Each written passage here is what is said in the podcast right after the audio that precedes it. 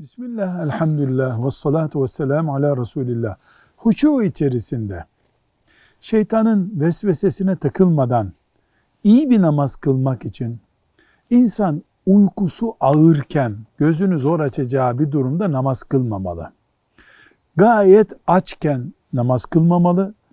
İdrar veya başka bir abdest zorluğu varken, sıkışmışken namaz kılmamalı.